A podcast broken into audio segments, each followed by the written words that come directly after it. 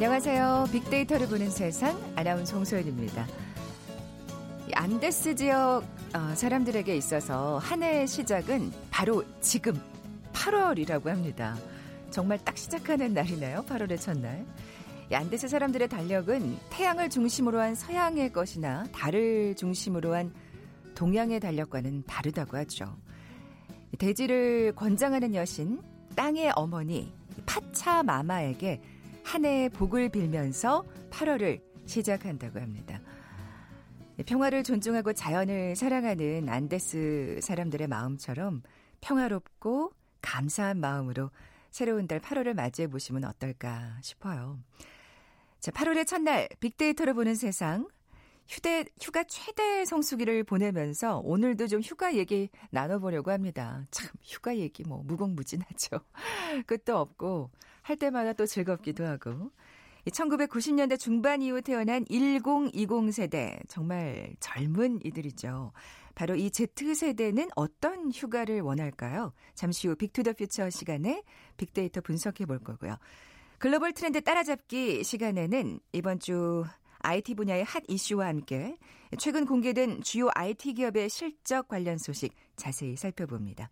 먼저 빅퀴즈 풀고 갈까요? 우리 삶을 나누자면 스마트폰이 있던 시대와 없던 시대 확실히 다르죠. 이 아까 말한 그 Z세대 같은 경우에는 뭐 스마트폰이 거의 태어나자마자 있던 세대니까 뭐 이제 현대인의 필수품이라고 해도 과언이 아닌데요. 자, 오늘은 이렇게 스마트폰 시대를 열어준 혁신가의 이름을 맞춰 주시면 됩니다. 이 사람, 아이폰을 탄생시킨 애플의 창업자이면서 특히 청바지가 참 잘 어울리는 남자죠. 세계의 젊은이들이 닮고 싶은 인물로 손꼽히는 이 사람, 워너비, 누굴까요? 보기 드립니다. 1번 스티븐 시걸, 2번 스티븐 호킹, 3번 스티븐 스필버그, 4번 스티브 잡스. 오늘 당첨되신 두 분께 커피와 도넛 모바일 쿠폰 드립니다. 정답 아시는 분들 휴대전화 문자 메시지 지역번호 없이 샵 9730, 샵 9730입니다. 짧은 글은 50원, 긴 글은 100원의 정보 이용료가 부과됩니다.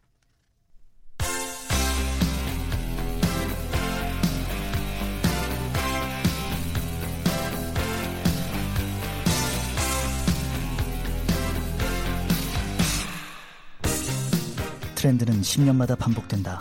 KBS 1라디오 빅데이터로 보는 세상. Big to the Future.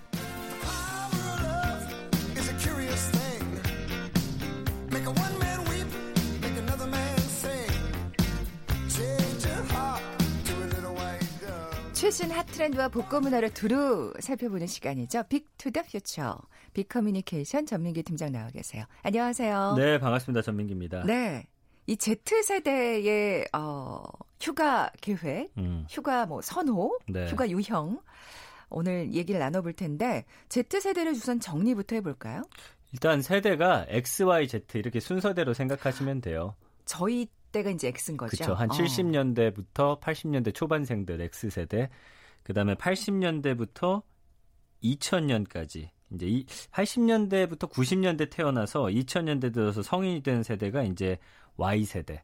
예, 밀레니얼 세대가 아, Y 세대랑 그렇군요. 똑같다고 보시면 돼요. 네네. 그러니까 밀레니얼도 있고 뭐 Z도 있고 Y도 있고 하다 보니까 헷갈리시는데 예. Y랑 밀레니얼은 같은 세대구나 음. 생각하시면 되고요. 어, Z세대는 이제 1990년대 중반 이후 태어나서 현재 10대와 20대 초반 세대를 가리킵니다. 말씀해 주신 대로 태어날 때부터 스마트폰이 있었고 그래요. 예, 이런 디지털 모바일 환경에서 자라면서 정말 다른 것 같아요. 맞습니다. 네. 생활 전반의 검색과 소셜 미디어를 적극 활용하고 모든 거를 어, 동영상 사이트나 컨텐츠를 통해서 소비하는 세대라고 보시면 돼서 XYZ Y가 밀레니얼 세대다. 이렇게 하면은 아마 정리가 되실 거예요. 네. 자, 그러면 Z세대는 어떤 성향을 갖고 있는지 살펴볼까요? 일단은 지금 휴가철이니까 여행 관련해서 좀 먼저 짚어드리면 네. 여행을 굉장히 좋아하고요. 뭐 여행 싫어하는 세대는 없겠지만 모험이나 극한 환경을 경험할 수 있는 오감 자극 여행을 선호하는 것으로 나타났습니다. 그러니까 온라인 숙소 예약 사이트가 Z세대 선호 여행 트렌드 데이터를 발표했는데 이 Z세대는 어, 절반 이상 56%가 패러글라이딩이나 번지 점프 이런 스릴 넘치는 모험이 동반된 여행을 원한다 이렇게 대답을 했습니다. 역시 젊은이들이군요. 예. 그리고 응답자의 한 52%가 극한 환경에서 여행 또는 트레킹을 즐길 계획이라고 밝혀서 지금 한창 떠오르고 있는 트렌드 오감 자극 그렇군요. 여행이 이 친구들의 어떤 트렌드라고 볼 수 있고요. 그다음에 응답자의 한 39%가 앞으로 10년 내에 적어도 세계 대륙을 여행할 예정이다 이렇게 밝혀서 정말 멀리 미지의 세계를 경험하려는 호기심이 굉장히 큰 세대로 나타났고요. 다만 이제 아직 경제적으로 자립하지 그렇죠. 못한 경우가 많아서 그게 사실은 저는 궁금했어요. 왜냐하면 자기가 뭔가 스스로 뭐, 어, 휴가 비용을 이제 해결할 수 있는 나이는 아니잖아요. 그쵸. 네. 그래서 사실 꿈이 큰 걸 수도 있고요. 직장 가- 가지면 이렇게 세계 대륙을 한 번에 여행하기 또 쉽지 않아서 또 이런 아. 경향이 나타나기도 합니다. 아직 그 판타지가 있는 거네요. 그렇죠. 대해서. 그리고 Z세대 절반 이르는 한 42% 정도가 아직까지는 가족과 함께 여행을 다닌다라고 음. 했고요. 금전적인 부분을 꼽았습니다. 근데 이제 아직 그럼에도 불구하고 33% 정도는 여행할 때 보통 혼자인 걸 선호한다라고 답했고요. 34%는 앞으로 10년 내 최소 혼자 여행을 떠날 계획이다. 이렇게 밝혀서 약간 좀 자립적이기도 하고 혼자 저희 때는 사실 혼자 가긴 했지만 그렇게 많지 않았는데 요즘은 그렇죠. 혼자 여행 가는 거에 대한 거부감이 많이 없더라고요. 아니, 그러니까 이제 그 예. 뭐 혼밥 뭐든지 혼자 하는 곳에서 이제 여행까지 확장이 되는 네. 셈이네요. 그 요즘에 그리고 네. 오히려 국내 여행이 비싸다는 이야기가 있잖아요. 그래서 네.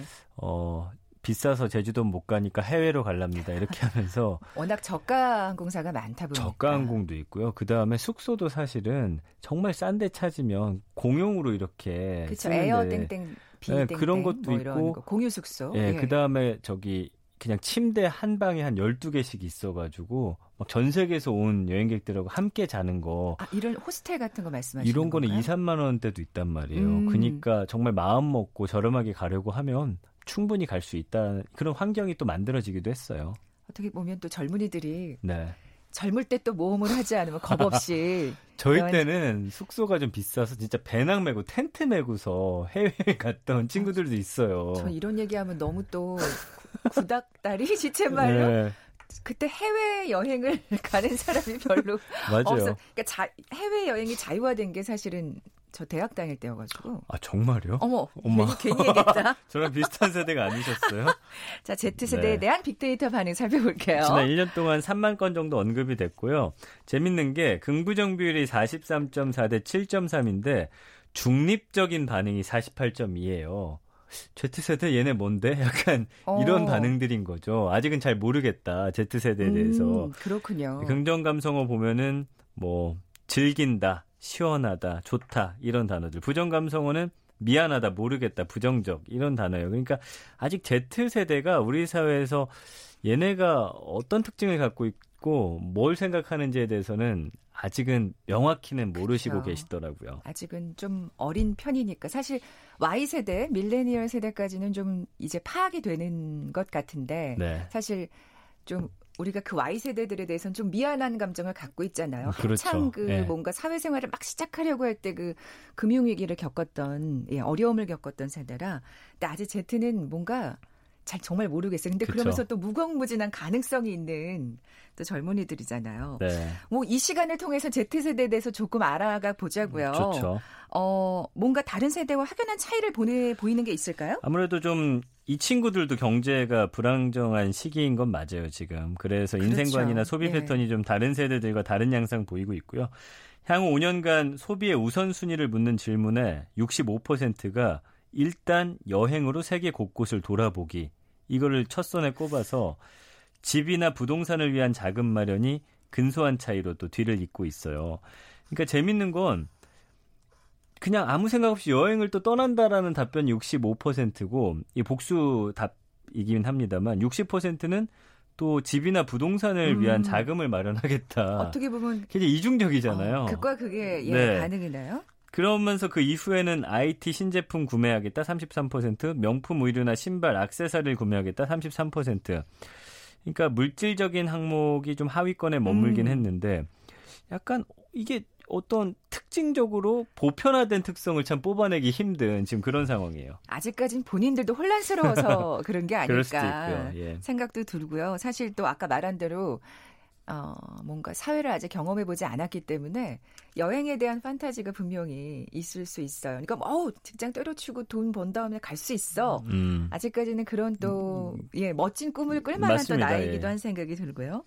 그렇다면 그렇게 여행을 가려면 어떤 직업을 가져야 할까요? 네, 이 직업 선호도에 대한 반응도 흥미로운데 80%가 직업을 갖는 것이 인생에서 가장 중요한 경험이라고 꼽았는데 응답자의 과반수 이상 54%가 구직 과정에서도 출장 기회가 많은지의 여부를 중요하게 여기는 것으로 나타났어요. 이것도 역시 뭔가 밖으로 나가기를 원하나요? 해외 출장. 예, 어떤 방식이나 형태로든 어쨌든 여행을 갈망한다는 점이 좀 눈에 띄어서 이 흥미롭더라고요. 그러니까 우리나라가 어, 좁다고 느끼는 예, 거죠. 구직을 하는 데 있어서 출장의 기회가 많이 주어지는지를 직업을 구하는데 저는 하여튼 고려해 본 적이 없는데 음. 요즘 친구들은 이런 것들을 고려한다는 거죠. 뭔가 세계를 뻗어 나갈 수 있다면 참 그것도 바람직한 일이라는 생각이 듭니다. 네. 예. 어, 약간 이제 뭔가 또 사회로 진출하기 시작하는 이제 Z 세대들인데 네. 그렇다면 그들의 구매력도 좀 이전 기업들한테는 관심사겠어요. 원래 이 세대를 구별짓기 시작한 게 이런 기업 들 자체적으로 이 세대를 분석하는 데서 시작이 됐어요. 왜냐하면 이 사람들이 미래의 우리의 어떤 소비자라고 그렇죠. 봤을 때이 예. 사람들이 어떤 특징을 갖고 있느냐 이것들을 분석하기 시작하면서 사실은 우리에게 알려진 거거든요. 근데 어떻게 보면 온라인이 좀 강세일 텐데 분명히. 맞습니다. 예. 그래서 요즘에 오프라인 매장들이 이 친구들의 마음을 잡기 위해서 굉장히 변화를 시도하고 있어요. 최근에 백화점 같은 경우도 이 Z세대를 겨냥해서 놀이터로 이 백화점을 만드는 아. 그런 경향들이 있어요. 그러니까 요즘에 아무래도 오프라인 매장의 매출이 저조하다 보니까 그렇죠. 어떻게 하면 이 젊은 세대들의 개성과 취향을 반영할 수 있을까? 그러다 보니까 이 공간을 놀이와 접목한 어떤 컨셉의 공간을 도입하자. 그래서 최근에 한 백화점 그 목동점에는 롤러스케이트장이 들어섰어요. 이것도 뉴트로라고 할 수 있겠네요. 네, 제가 지난번에 한번 소개해 드렸었잖아요. 네. 롤러스케이트장 많이 생기고 있다. 근데 백화점 안에 들어섰고요. 8월 4일까지 일단 여기 운영되는데 여기에 또 추억의 오락기 설치한 아케이드 게임존, 전동 킥보드 자전거를 탈 수 있는 굿즈존 이런 것들도 마련됐고요. 어. 다른 한 백화점도 넷마블 스토어가 문을 열었는데 여기는 이제 방탄소년단 매니저 게임이나 뭐 BTS 월드 그다음에 뭐 게임을 직접 체험할 수 있는 곳들 캐릭터들 많이 갖다 놓으면서 이 친구들이 좋아하는 것들을 아. 지금 오프라인 매장 안에 드리고 있는 그런 상황입니다. 이게 사실 레트로다 보니까 저희한테 뭔가 친숙한 듯 그러면서 뭔가 조금은 다른 네. 그런 느낌입니다. 어, 우리가 이렇게 세대를 묶을 때 지금 뭐 Z세대, 밀리언 세대도 얘기했습니다만 음. 그러니까 뭐 2030 세대 음. 혹은 3040 세대 그렇게 보면 30, 대는 뭔가 이쪽 양쪽에 맞아요. 지금 예. 끼는 것 같은데 근데 분명 지금 얘기 듣다 보니까 30대하고 20대는 좀 다른 것 같아요. 그래서 약간 우리가 2030 하는데 1020이 더 가깝고요. 아, 3040이 더 가까워요. 그러네요. 예. 그러네요. 예. 그래서 30대들은 기성세대가 사실 한 묶음처럼 2030을 묶는데 다르다라고 주장을 하고 있어요. 그러니까 30대 입장에서는 지금의 20대가 또 다른 신인류라고 주장하고 있고 1990년대 중반 이후에 이제 Z세대가 태어났기 때문에 1980년대생이 줄을 이루는 이 Y세대하고는 차별점이 많습니다. 그래서 뭐 어떤 차이가 있냐 물어봤더니 사실은 이 이를테면 Y세대는 직장에서 적절히 눈치 보면서 휴가 사용하는데 Z세대는 상사에게 휴가 사용 사유 자체를 알릴 필요조차 없다. 이렇게 생각한다라고 어. 지금 나오고 있고요. 그래요. Z세대는 그러면서도 또 신기한 게 실패를 또 굉장히 두려워하고 자율적 의사결정보다는 휴대전화 검색에 크게 의존하는 이런 아이러니한 면도 갖고 있다 이야기를 하더라고요. 아까 여러 가지로 이게 극과 극의 대답이 참 많이 나왔는데 예. 아직까지 자신들의 뭔가 가치관이 정확히 정립되지 않은 나이여서 더 그럴 수도 있다는 맞아요. 생각이 드네요. 예. 그리고 청년 세대는 네. 최대 이슈인 취업을 대하는 태도에서도 좀 극명한 차이를 보는데 취업에 목을 매지 않고 스타트업 창업의 어떤 도전과 위험을 기꺼이 선택하는 20대도 많은데 취업에 도전하는 것 자체를 두려워하면서 수년째 계속 준비만 하는 청년층도 늘고 있다는 거. 그래서 약간 우리 사회 양극화처럼 네. 도전 정신이 강한 친구들과 약간 두려워하는 친구들 약간 극명하게 나뉘는 음. 물론 중간도 있겠지만 그렇죠. 전체적인 특징으로 볼 때 그렇다라는 것이죠. 그러니까요. 진짜 일찌감치 공무원 준비하는 그 젊은 네. 이들도 제가 꽤 많이 봤는데 그만큼 또 사회가 혼란스러운 걸 그대로 반영하고 있다는 좀 맞습니다. 씁쓸한 예, 예. 생각도 예. 들고요. 뭐 아까 마케팅 분야에서 사실 이렇게 세대를 나누기 시작했다고 말씀하셨는데 지금 아까 그 휴가 얘기하셨잖아요. 네. 그렇게 되면 기업 쪽에서도 이 Z세대를 이제 신입 사원으로 맞이하려면 뭔가 인사 조직 차원에서도 관리가 필요할 것 같아요. 좀 잘 알고. 그래서 좀 바뀐 게 예전엔 아유 요즘 것들 하면서 약간 손가락질 했다면 그러면 안 돼요. 요즘에는 네. 사표를 너무 잘 내니까 이 친구들의 마음을 좀 이해해 보자라는 쪽으로 조금 바뀌고 있어요. 네. 그래서 사실은 이 친구들로 인해서 어떤 기업의 흥망성쇠가 좌우될 수도 있다라는 위기감을 갖고서 분명히 저희의 미래니까요. 맞습니다. 그래서 예. 한국 사회에서 세대 차이라는 현실과 거기에 대한 진단이 늘 있어 왔는데 다만 어떤 일상적인 생활타고 다르게 적어도 일터에서는 이런 문화적 차이를 어떻게든 좀 봉합하는 게 그동안은 가능했는데 Z세대는 기존의 관행으로는 함께하기 힘들다는 분석들이 나오고 있기 때문에 이들을 이해하고 기업 안에 함께 스며들게 하기 위한 노력들이 기업들 입장에서도 최근에는 어, 음. 나오고 있다라는 게 좀 흥미로운 점입니다. 그런 또 관련 책들이 꽤 많이 나오고 있잖아요. 맞아요. 뭐 90년대생이 온다 이런 책들도 아, 있고요. 저도 예. 그거 읽으면서 좀 많이 반성했거든요. 음. 사실 이해하려고 한 번도 노력해보지 않았구나. 뭐, 음. 저, 그러니까, 아, 나 꼰대였구나. 좀 돌아보게 됐는데. 확실히 우리하고는 다르다라는 걸 좀 인정하고서 음. 받아들여야 할 것 같습니다. 그렇습니다. 아마 이 빅데이터를 보는 세상이 많은 도움이 되지 않을까. 그럼 정말 좋겠네요. 예. 그런 생각이 들고요. 자, 어쨌든 이 Z세대들이 사회인으로 커가면서 마음껏 여행할 수 있는 좋은 환경이 됐으면 하는 또 간절한 바람도 가져봅니다. 예. Big to the Future 빅커뮤니케이션 전민기 팀장과 함께했습니다. 고맙습니다. 감사합니다. 잠시 정보센터 헤드라인 뉴스 듣고 돌아올게요. 국회 예산결산특별위원회가 오늘 오전부터 위원장과 교섭단체 여야 3당 간사 간 회의를 열고 추경안 심사를 이어가고 있습니다. 그러나 예결위 추경 심사가 늦어질 것으로 예상되면서 오늘 오후 2시로 예정된 본회의는 유동적일 가능성이 큽니다. 더불어민주당이 오늘 오후 예정된 국회 본회의를 앞두고 자유한국당을 향해 한몸 한목소리가 필요한 오늘 하루라며 본회의에서 추경안이 순조롭게 처리되도록 협조해달라고 밝혔습니다. 합동참모본부는 북한이 어제 신형 대구경 조종방사포를 시험 사격했다고 관영 매체를 통해 보도한 데 대해 신형 대구경 조종방사포가 신형 단거리 탄도미사일의 비행 특성을 갖고 있다고 밝혔습니다. 이도훈 외교부 한반도 평화교섭 본부장이 현지 시간 어제 태국 방콕에서 스티븐 비건 미국 국무부 대북 특별대표와 한미 북핵 수석대표 협의를 가졌습니다. 양측은 북미 간 비핵화 실무 협상의 조속한 재개가 무엇보다 중요하다는 데 인식을 같이 하고 이를 위한 외교적 노력을 전개해 나가기로 했습니다. 지금까지 헤드라인 뉴스였습니다.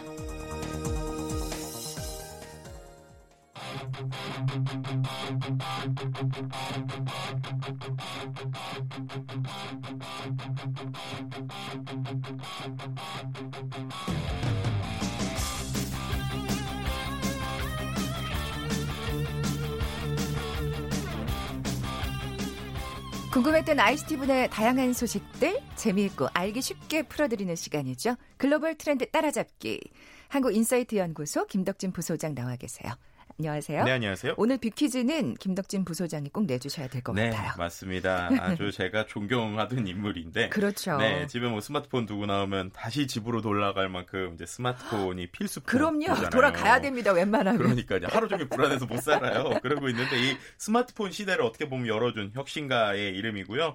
어, 이제 아이폰을 탄생시켰던 애플의 창업자이면서 세계 젊은이들이 닮고 싶어 하는 인물이었죠. 이제 청바지가 잘 어울리는 남자. 청바지가 잘 네, 어울리는. 검은색 터틀넥이 잘 어울렸던 아, 남자. 누구일까? 동그란 안경. 네. 1번 스티븐 시걸. 아유, 이분도 멋있는데. 어쨌든 2번 2번 스티븐 호킹, 3번 스티븐 스필버그, 4번 스티브 잡스입니다. 네, 정답 아시는 분들 저희 빅데이터로 보는 세상에 지금 바로 문자 보내 주십시오. 휴대 전화 문자 메시지 지역 번호 없이 샵 9730입니다. 짧은 글은 50원, 긴 글은 100원에 정보 이용료가 부과됩니다. 자, 먼저 이번 주 화제가 된 IT 분야의 이슈부터 살펴볼까요? 네, 총 세 가지 정도가 있는데요. 이번 주에 주요 IT 기업들이 실적을 공개했어요. 그런데 뭐 우리나라의 삼성이나 LG는 좀 영업이익이 하락하는 모습을 보여줬는데 저도 어제 뉴스 전해드리면서 이 삼성이 꽤 많이 영업이익이 음. 하락했더라고요. 네, 그런데 미국에 있는 IT 기업들 뭐 구글이나 마이크로소프트 같은 경우에는 좀 증가하는 모습, 특히나 뭐 20% 이상 뭐 증가했다 이런 모습들 아? 나오고 있는데요. 왜 그런 것인가에 대해서 조금 이따가 살펴보도록 하고요. 네. 그리고 그 외에 두 가지 뉴스 더 간단하게 전해드리면 네이버 라인이 지난번에도 한번 얘기 드린 대로 네이버가 해외에서 금융권에 대해서 상당히 지금 많이 퍼지고 있다라고 네. 얘기 드렸어요. 그랬는데 대만에서 이번에 인터넷 은행 설립 허가를 받았다고 합니다. 어. 그래서 이제 우리나라에서는 네이버 은행이 없지만 이제 대만에서는 이제 라인이 뭐 정확하게는 일본 법인이긴 하지만 어쨌든 네이버의 자회사의 성격을 가지고 있으니까요. 그러니까 그렇게 봤을 때 대만에서는 이제 인터넷 은행이 어, 라인 은행이 생긴다라고 볼 수 있을 것 같고요. 이미 대만의 그 라인 사용자가 2,100만 명이라고 그래요. 그렇기 때문에 오. 이제 이 많은 걸 활용을 해서 이제 은행을 하겠다라고도 하고 있고 뭐 카카 이제 그뿐만 아니라 태국에서도 이미 뭐 합작 법인으로 이런 은행, 은행을 하는 등이 동남아 쪽에서 이 라인의 어떤 금융권 진출이 좀 가시화되고 있다라고 볼 수 있을 것 같고요. 세 번째는 어, 생각만으로도 컴퓨터에 글자가 입력이 가능해지는 기술이 개발 중인데 이걸 이제 페이스북에서 많이 만들고 있다고 합니다. 그러니까는 우리가 뭐 뇌파를 활용해서 뭐 뭘 한다 뭐 이런 얘기들 예전부터 많이 했잖아요. 네. 근데 이런 걸 실제로 이제 페이스북이 그 삽입하지 않으니까 뭔가 칩을 몸에 넣는 게 아니고 웨어러블처럼 쓰기만 하면 그 뇌파를 통해서 읽어내는 이런 것들을 이제 지금 개발하고 있다라는 것인데요. 아니, 그러니까 칩을 넣지 않고도 정말 이게 가능하단 말씀이세요? 네, 그래가지고 와. 그 두뇌 활동만으로 이제 글자를 입력할 수 있는 이런 것들을 이제 하는 것인데요. 뭐 아직까지는 정확도가 한61% 정도라고 해요. 그래서 뭐 음. 아직은 뭐 기계가 크고 믿을 만 하진 않지만 잠재력이. 네. 엄청나기 때문에 네. 이 부분에서 발전시킬 과제가 있다라는 식으로 특히나 이렇게 되면은 뭐 뇌졸중이나 척수 손상 같은 그러니까요. 뇌손상 네, 이러신 분들 환자분들 도와줄 수 있을 것이다라고 개발되고 있다라는 뉴스 좀 화제가 됐습니다. 아, 이건 정말 반가운 소식입니다. 네. 네. 자, 그러면 어, 그 중에서 우리 기업들이 음. 삼성전자 또 LG가 실적이 안 좋았다는 얘기 좀 자세히 나눠볼까요? 네, 맞습니다. 이제 오늘은 이제 IT 기업들의 실적 이야기를 좀 중심으로 하려고 하는데요. 네. 먼저 이제 말씀하셨던 것처럼 삼성전자의 2분기 확정 실적이 나왔는데 아, 이제 생각보다 좀 좋지가 못했습니다. 이제 매출이 56조 1,300억, 영업이익이 6조 6천억이었는데요. 어, 3년 만에 특히나 이제 반도체 영업 영업이익 같은 경우 3, 3조 4천억이 3년 만에 최저치라고 해요. 그리고 이제 음. 스마트폰 부분에서도 영업이익이 2조 원이 넘지 않고 1조 5,600억인데 이것 역시도 이제 상당히 낮은 부분이라고 합니다. 특히나 이제 어, 떻게 보면 최대 영업을 기록 예, 영업이익을 기록했었던 3분기에 비해서 반도체 같은 경우는 거의 3분의 1 수준으로 이제 줄어들었고요. 3분의 1이요. 예, 그리고 이제 음. 스마트폰 같은 경우에도 어, 어떻게 보면 같은 기간에 비해서 영업이익은 최대 55.6%까지 감소를 했습니다. 그러니까 매출은 4% 정도 줄었는데 영업 이익이 55.6%가 음. 줄었어요. 근데 이게 어떻게 이렇게 줄었느냐라고 좀 살펴봤더니 팔기는 많이 팔았는데 네. 예전에는 이제 소위 말하는 플래그십 모델, 그 고가 모델들을 좀 많이 중심으로 팔았다고 그래요. 근데 최근에는 동남아나 인도 시장을 중심으로 저가형 모델을 많이 판매하다 보니까 아, 그런 변화가 네, 있었군요. 그런 것들 때문에 어떻게 보면 영업 이익 자체가 좀 많이 나지 않았던 부분이 있었고요. 반도체 같은 경우는 뭐 최근에 뭐 일본과의 이슈뿐만 아니라 여러 가지 그 IT 산업 자체에서 하드웨어를 바꾸는 어떤 타이밍들이 늦어지다 보니까 이런 부분도 좀 분명히 반영됐었던 게 있었고 네. 그 외에 뭐 디스플레이나 뭐 이런 부분들에서 약간의 수익이 나긴 했지만 뭐 장기적으로 봤을 때는 뭐 그렇게 뭐 계속 갈 것 같지 않다 뭐 이런 얘기들이 좀 나오고 있는 상황인데요. 그래서인지 이제 올 하반기에도 지금 전체적으로 좀 환경이 불확실하다 보니까 실적이 뭐 쉽게 이렇게 막 회복되거나 막 오를 것 같다는 예측이 좀 나오지 않고 있는 좀 조심스러운 상황이기도 합니다. 네. 사실 어제 이 뉴스를 전해드리면서 아, 이게 지금 일본과의 관계 영향이 큰 건가? 음. 뭐 그런 생각을 했는데 뭐 반도체는 그렇다고 치더라도 스마트폰이 실적이 악화된 게참 네. 또 이게 이제 상당히 중요한 우려스럽네요. 거예요. 왜냐면은 이제 소위 말해서 한 2년 최근 2, 3년을 이 삼성의 그 소위 말하는 플래그십 고가의 스마트폰이 정말 이 시장을 이끌었다라고 볼 수 있고 영업이익이 2조 원이 미만으로 내려간 적이 거의 없었는데 이번에 이렇게 떨어진 것이죠. 그러다 음. 보니까는 어 이런 부분들이 분명히 존재를 합니다. 그래서 이것이 그 판매량 자체가 특히나 이제 최고 이제 가장 고급 모델이었던 S10이 좀 빠르게 감소했고 또 그다음에 우리가 한동안 이슈가 돼서 폴더블 있지 않습니까? 네. 그게 원래 출시가 됐어야 됐는데 출시가 되지 못했어요. 여러 가지 논란 속에 사실은 네. 뭔가 이제 성공을 못한 거죠. 그렇죠. 예. 이제 이런 부분이 아직 출시되지 않았던 것 그런 것들이 분명히 좀 영향을 미쳤고 또 이제 중국이나 이런 시장들에서 과거에는 이제 삼성의 어떤 스마트폰이 초고가 모델이 다른 데들이 따라할 수 없을 정도의 기술력이었는데 이제는 중국에 있는 회사들이 그런 고가형 모델 비슷하게 만들고 있고 또 중국이 최근에 이제 자국에 있는 제품들을 많이 사주는 이런 식으로 트렌드가 바뀌다 보니까 소위 이제 고가 모델이 가장 많이 팔렸던 중국 시장이 이제 상당히 악화된 부분들도 아. 분명히 존재합니다. 또 중국이 또 잠식을 했군요. 네, 그리고 예. 그 외에 이제 말씀드렸던 신흥 시장이 아직 가성비가 좋은 폰을 만들고는 있지만 역시 그 수익이 좀 그 다른 것에 비해서는 좀 순이익이 낮기 때문에 그 부분에서 판매 대수에 비해서는 좀 순이익이 많이 떨어졌다라고 볼 수 있는 부분이 분명히 존재합니다. 결국 이 폴더블 폰의 또 성공 여부가 음. 반등할 수 있는 또 계기가 되지 않을까 그런 생각도 들고요. 네네네. LG는 어떻습니까? LG 같은 경우에도 전통 시장은 잘 되고 있고, 그러니까 소위 말하는 가전은 여전히 웃고 있는데 아니, 믿을, 스마트폰은 그쵸. 네. 사실은 LG전자가 그 가전 제품이 좀 강세죠. 그렇죠. 근데. 스마트폰은 여전히 울고 있다. 뭐 이렇게 좀 표현을 할 수 있을 것 같아요. 스마트폰을 더 이상 네. 예 이쪽에 투자하지 않겠다는 또 발표가 있지 않았었나요? 그러니까 그만큼이나 왜냐하면 이제 5G 세대 초기가 되면서 뭐 새로운 것을 내고 그래서 원래 시장에서는 아 그래도 이번에 좀 스마트폰이 어느 정도 잘 되지 않을까라고 예상을 했었는데 실제 수익이 났을 때는 이제 금융 투자업계 예측보다 전체적으로 영업이익이 천억 원 가량 적게 나왔어요. 그러다 보니까 이제 소위 어닝 쇼크라고 그러죠. 이제 어우 이거 뭐야라고 이제 사람들이 놀라게 된 것인데 그 내용을 뜯어보면 말씀하셨던 것처럼 가전 쪽은 이제 오히려 프리미엄 가전이나 이런 쪽이 계속 매출이 음. 올라가고 있는 상황인데 결국 이제 스마트폰 쪽에서 다 일- 소위 말하는 다 깎아먹었다라고 이제 표현을 할 수밖에 없는 상황이라고 볼 수. 있습니다. 네. 아니 근데 솔직히 그렇게 LG의 스마트폰이 나쁘지 않은데 그렇죠. 그, 그 이미지가 참 무서운 네. 것 같아요. 근데 그런 부분도 네. 있고요. 이제 이따가도 말씀드릴 건데 먼저 좀 얘기를 드리면 어, 애플의 변화를 보면 이제 우리가 그 소위 말하는 삼성과 LG 혹은 IT 기업들이 어떤 식의 변화를 가져야 되는지가 상당히 중요한 부분이 있어요. 음. 왜냐하면 이제 그 미국에 있는 기업들이 구글이나 여러 페이스북 이런 회사들도 이제 상당히 매출이 좋았지만 애플을 우리가 좀 자세히 살펴봐야 됩니다. 아, 아까 실적이 좋다고 말씀하셨죠? 네, 그러니까 이게 애플이 참 재밌는 게 그렇다고 뭐 완전히 뭐 놀랍게 변화했다라기보다는 2분기 그러니까 지금 이번 분기에서 어, 애플이 지금까지 한 뭐 최근 한 10년 중에 역대 최고 매출이라는 거예요. 그러니까 정확하게 설명을 어. 드리면 2분기 자체에 실제로는 이제 그 손해가 조금 있습니다. 그런데 전통적으로 애플이 최근 4, 5년 동안 2분기에 항상 소위 말하는 죽을 썼어요. 왜냐? 지금까지의 스마트 그 애플의 대부분의 매출이 아이폰 그러니까 스마트폰을 중심으로 나왔다는 것이죠. 음. 근데 이번에 보면은 스마트폰 매출, 그러니까 아이폰 매출이 전체 매출 50% 미만으로 떨어졌습니다. 아, 그러니까 그러면, 결, 결국에는 네. 스마트폰 외의 서비스들.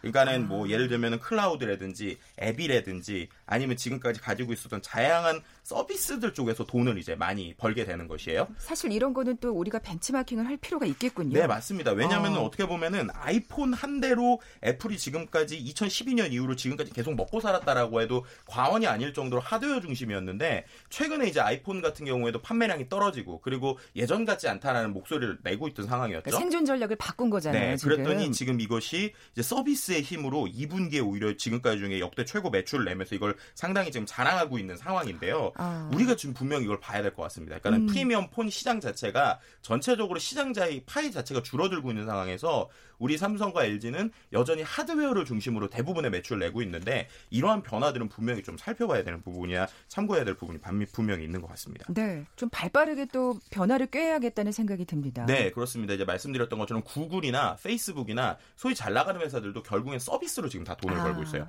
클라우드 기반 그리고 여러 가지 이제 모바일 서비스인데 그 서비스는 월 사용료 기반이나 연 사용료 기반으로 계속적으로 돈을 벌 수 있는 모델이기 음. 때문에 초기 투자는 길지만 결국에는 돈을 버는 결국 지금 이쪽으로 다 가고 있거든요. 분명히 고민해야 되는 부분이 있고 그럼에도 이제 5G라는 게 있기 때문에 좀 한 번 더 반등할 수 있는 아. 기회를 좀 노려봐야 되지 않느냐라는 좀 상황에 있다라고 볼 수 있는 것 같습니다. 장기적인 안목이 필요할 것 같네요. 네. 글로벌 트렌드 따라잡기 한국인사이트 연구소 김덕진 부소장과 함께했습니다. 네, 고맙습니다. 감사합니다. 커피와 도넛 모바일 쿠폰 받으실 두 분입니다. 스티브 잡스 맞춰주신 7175님 청바지가 잘 어울리는 여자라고 1186님 휴가에도 스마트폰은 필수품이죠. 휴가 잘 다녀오십시오. 두 분께 선물 보내드리면서 물러갑니다. 고맙습니다.